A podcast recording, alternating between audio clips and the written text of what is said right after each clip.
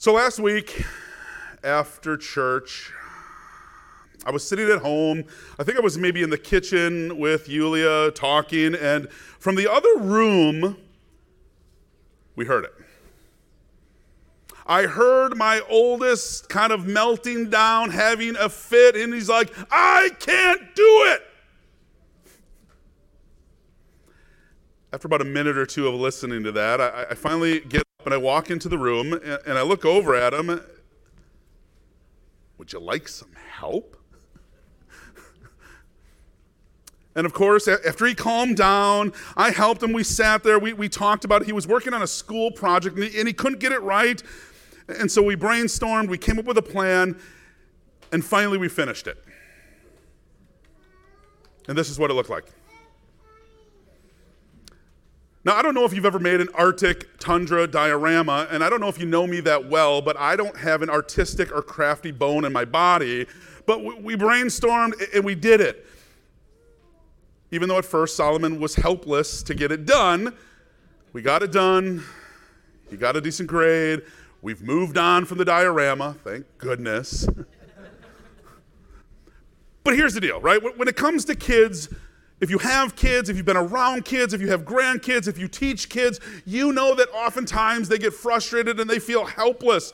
Whether it's a project like this, maybe it's a math issue, maybe it's something in, in social studies, but sometimes they're just helpless and you kind of know that's par for the course. But unfortunately, feelings of, of, helplessness, like Solomon had for a brief time before he got dad's help, it's not just kids. It's not just kids who struggle and at times feel helpless and powerless to change a situation or, or to fix a problem in their lives. It happens to us as adults too. I think the last time, although I probably feel this every other day of my life, but, but, but the one that really keeps standing out at me was maybe about six weeks ago. And I was on a FaceTime with a, a dearly loved family member who was in a hospital bed dying. And they were removing the tubes and everything because the, the doctors could no longer help him and within the next 24 hours, he would be gone. And I saw my mother in law in the video. I saw my wife there. They're in another state. I'm here. And I felt so helpless to do anything to help them, to do anything to change it. And come on, y'all, right? I'm a pastor. I know what to say in situations like that. I've been in those situations dozens of times at the deathbed of a, of a loved one. And I kind of froze and I felt helpless. I'm guessing that if you're anything like a helpless, weak 42 year old preacher like myself, you've been in those situations. Moments where you felt helpless, you felt powerless to change whatever circumstance it was that you were going through. Maybe for you, it was with your kids. Maybe it was a, a struggle in school that, that you just couldn't help them overcome. Maybe it was a, a health issue that they struggle with. And as mom or dad, you would love to be able to take it away, wave the wand, boom, they're healthy, but you can't do that. And your heart hurts and you feel helpless with your own child. Maybe for some of you, it's, it's an issue at work. You've gone through all the scenarios, you, have collaborated with coworkers, but you can't find a, good solution to move forward, and, and you feel kind of powerless to change it. Maybe for some of you, it's a financial issue. Maybe it's one that, that you caused by living beyond your means, or, or maybe it was medical bills or something else that are piling up, and, and you feel kind of helpless to pay off the bills and to get out of debt. Maybe some of you, it's health issues. You've gone to every doctor imaginable, but the pain's still there. It's not getting better. Maybe the doctor even looked at you and said, It's not going to get better. You're just going to have to deal with it. And you feel powerless and helpless. Maybe it's when you got the call and you found out that, that treatments are not working on mom or the cancer's come back And there's nothing you can do about that, and you feel helpless.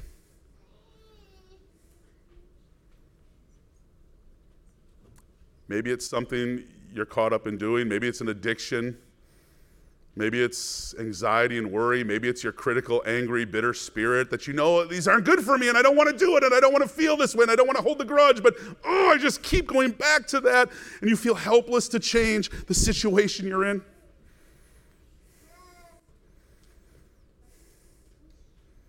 Whatever it is, friends, that, that has made you feel helpless or powerless, you're at the right place.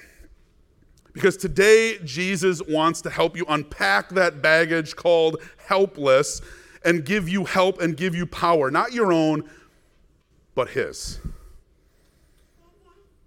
And the section of God's Word that we want to look at today is a great section of God's Word. I, I love it, but every time I read it, I get a little concerned. At least one of the verses in Philippians chapter 4 always kind of raises red flags, and I got to stop for a minute, and here's why.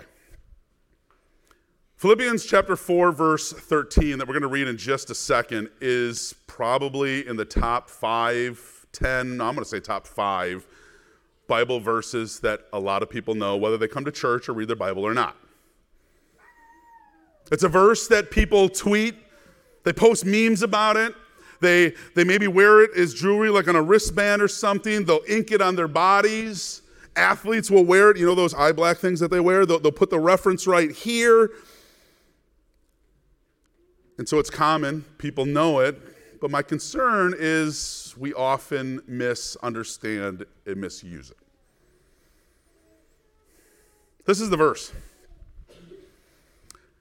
I can do all this through him who gives me strength. Or maybe you heard it, I can do all things through him who gives me strength.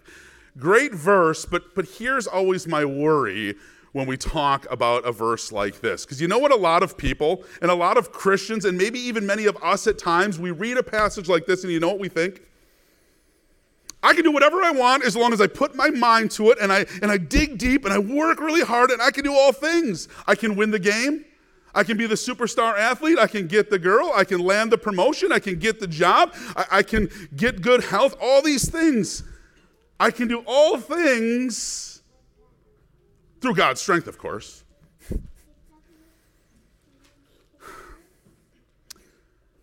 But here's the problem with that approach one, that's not what God's word is telling you. Two, what happens?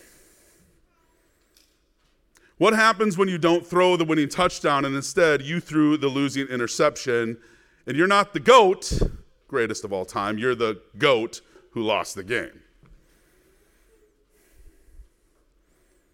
What happens when you don't get the promotion or the job tells you that you're no longer needed or, or you get the 10th call back and said, sorry, but we went with somebody else?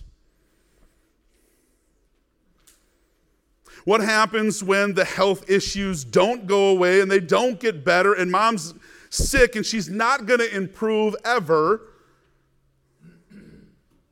Then what? What happens when the marriage is not salvaged, the relationship is not restored? But I thought we can do all things through him who gives us strength, right? One of the things that we always have to remember when reading God's word is context, context, context, right?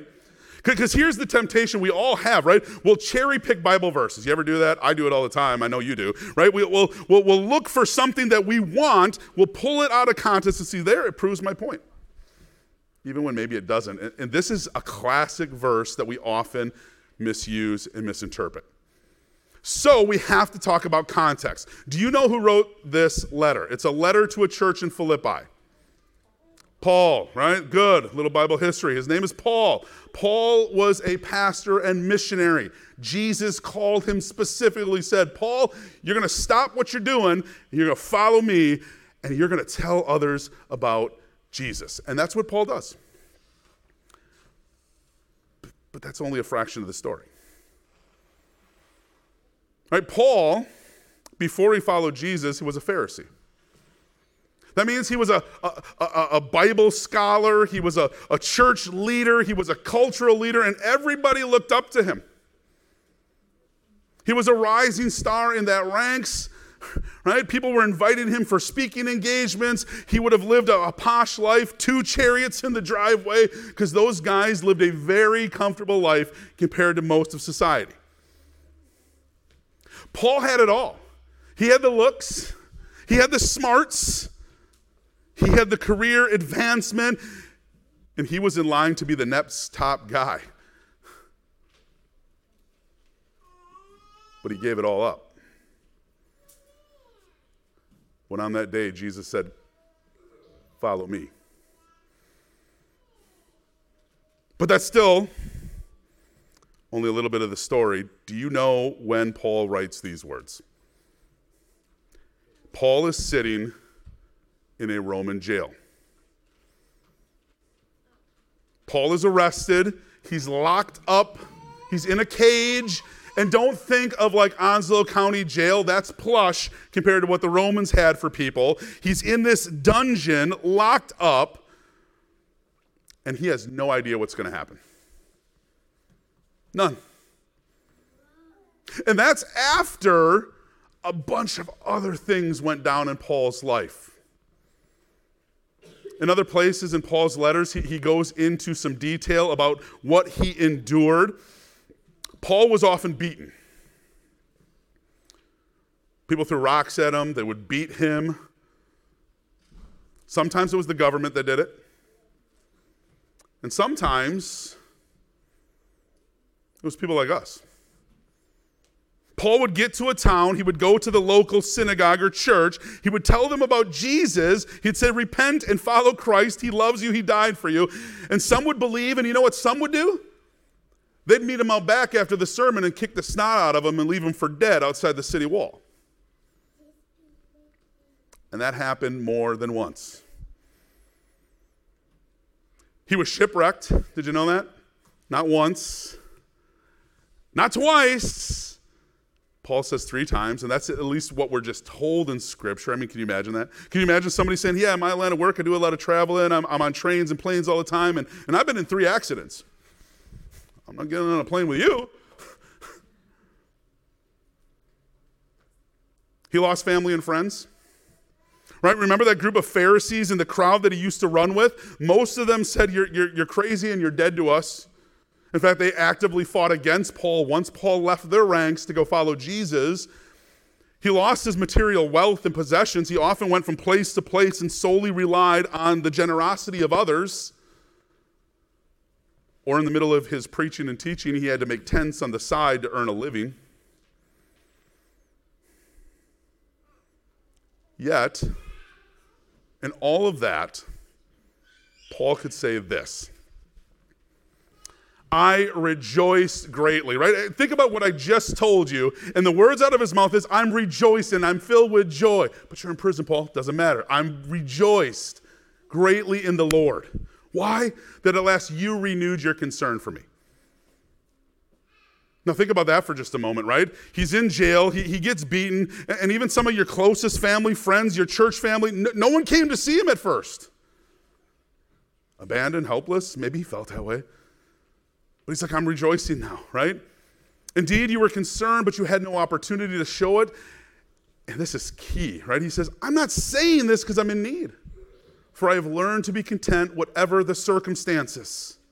I know what it is to be in need, and I know what it is to have plenty. I have learned the secret of being content in any and every situation, even in jail. Whether well fed or hungry, whether living in plenty or in want, I can do all this through him who gives me strength.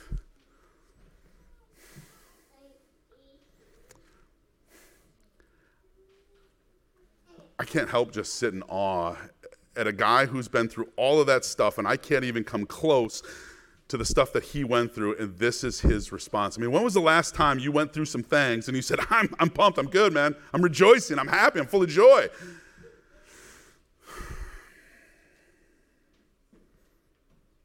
But do you hear what Paul is saying?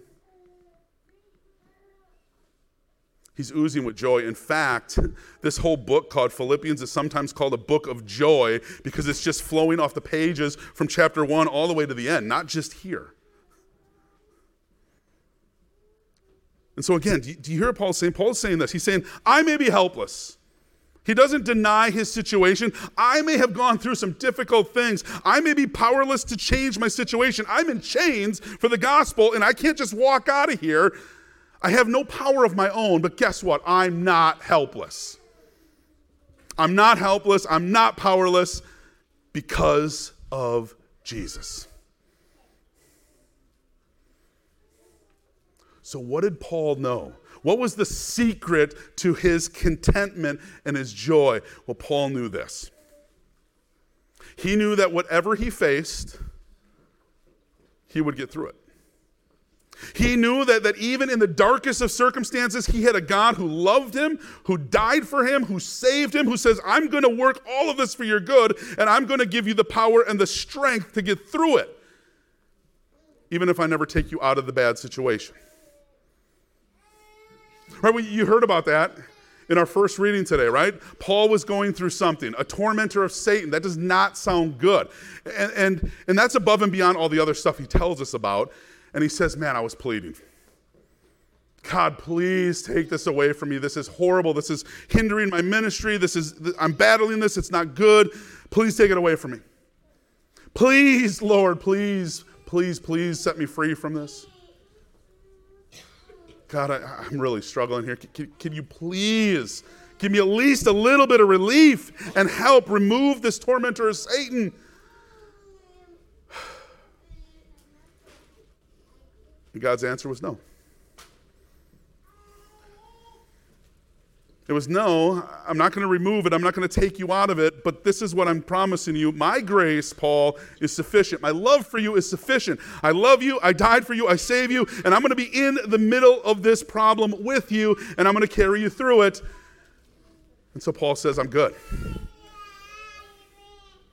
Paul says, I can do all things not because of me, but because of him. I can endure even the most difficult of circumstances right? Imprisonment, and eventually, if you know your Bible history, eventually Paul is going to die. He's going to die by the hands of the Romans who would take his life because he preached Christ, but he says, I'm okay. I'm good because of him. So, that joy that Paul had is the same joy that Paul says you can have. Did you know that? Because there's a difference between happiness and joy, right? You know what I'm talking about? We might be filled with happiness when we get to spend a day off with our family or friends. We might be happy that we got the job or we, we got the promotion. We might be happy when we get to sit on the back porch once the kids are gone and sip on a wine with our spouse and actually have a meaningful conversation. We might be filled with happiness because of those things, but joy, joy is so much better. Because joy is not contingent upon the circumstances you find yourself in, whether good or bad. You're probably not happy when you're sick. You're probably not happy when the relationship is struggling, but you can still have joy because it's not based on what you feel, what you do, what you think, whether it's good or bad that you're going through. It's found in Jesus alone. That's why Paul could rejoice even in a jail cell.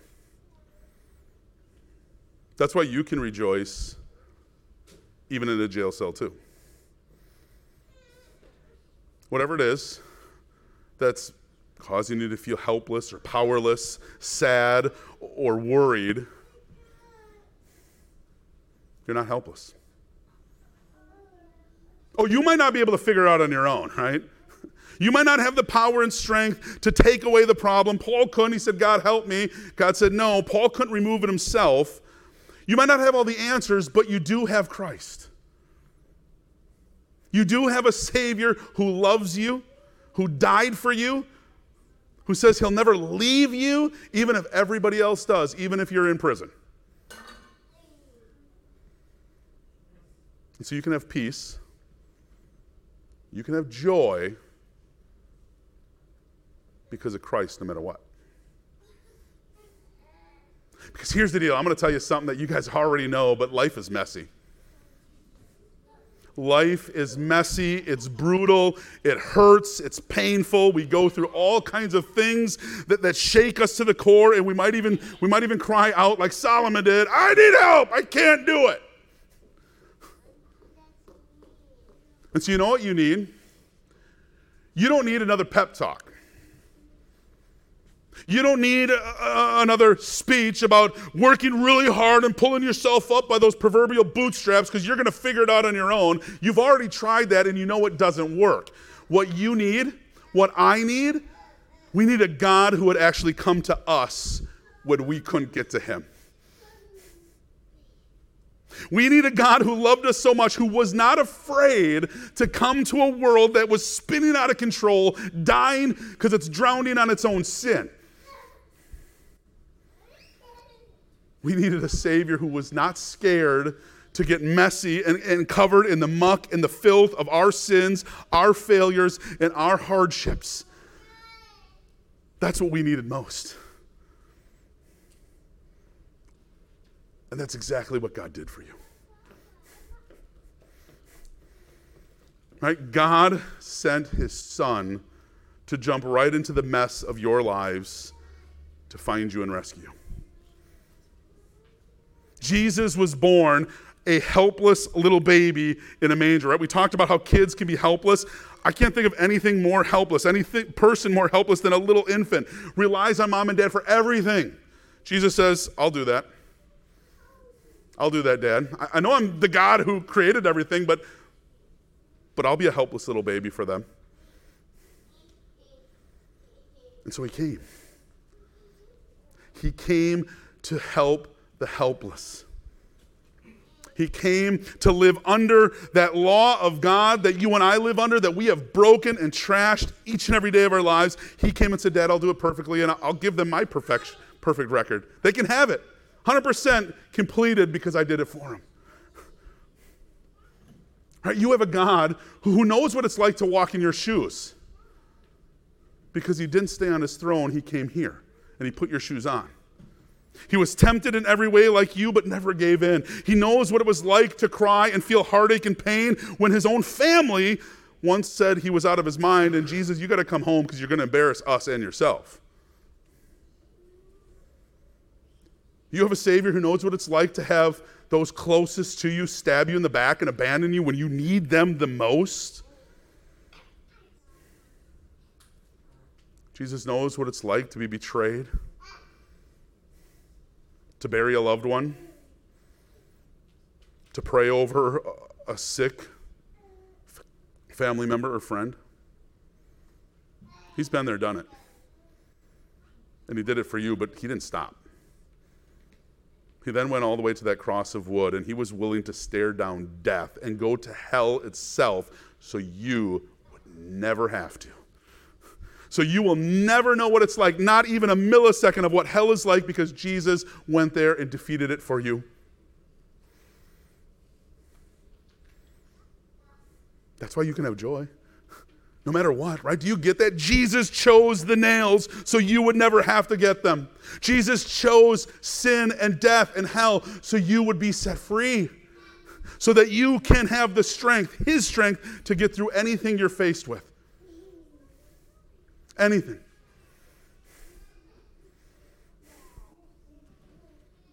So, again, I don't know what you're all going through. Some of you I do, some of you don't. I don't. Some of you know what I struggle with, some of you don't. But I can promise you two things.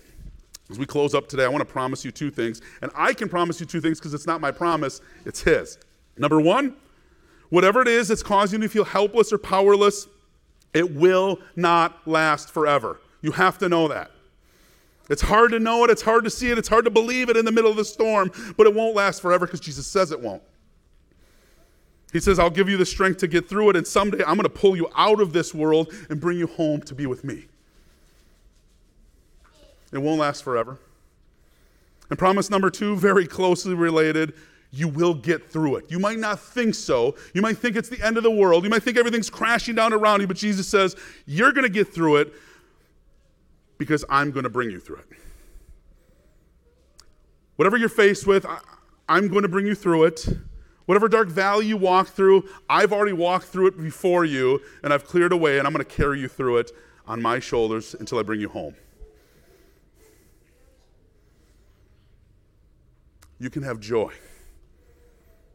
even in the most difficult of situations, because of Him who gives you strength. No, I'm praying for you today that, that that truth gives you peace and joy this week, but I'm also going to pray for one more thing. I'm going to pray that it prompts you to show it to somebody else. You know somebody who's struggling right now?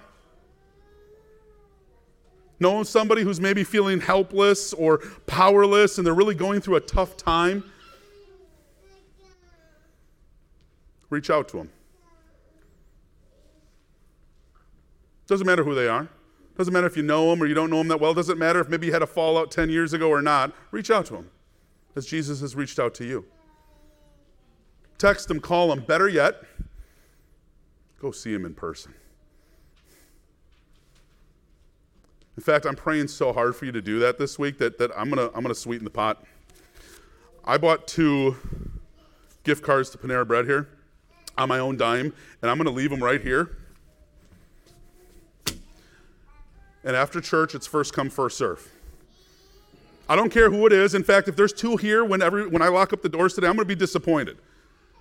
Come grab one if you want. First come, first serve. But here is the stipulation you cannot use it for yourself.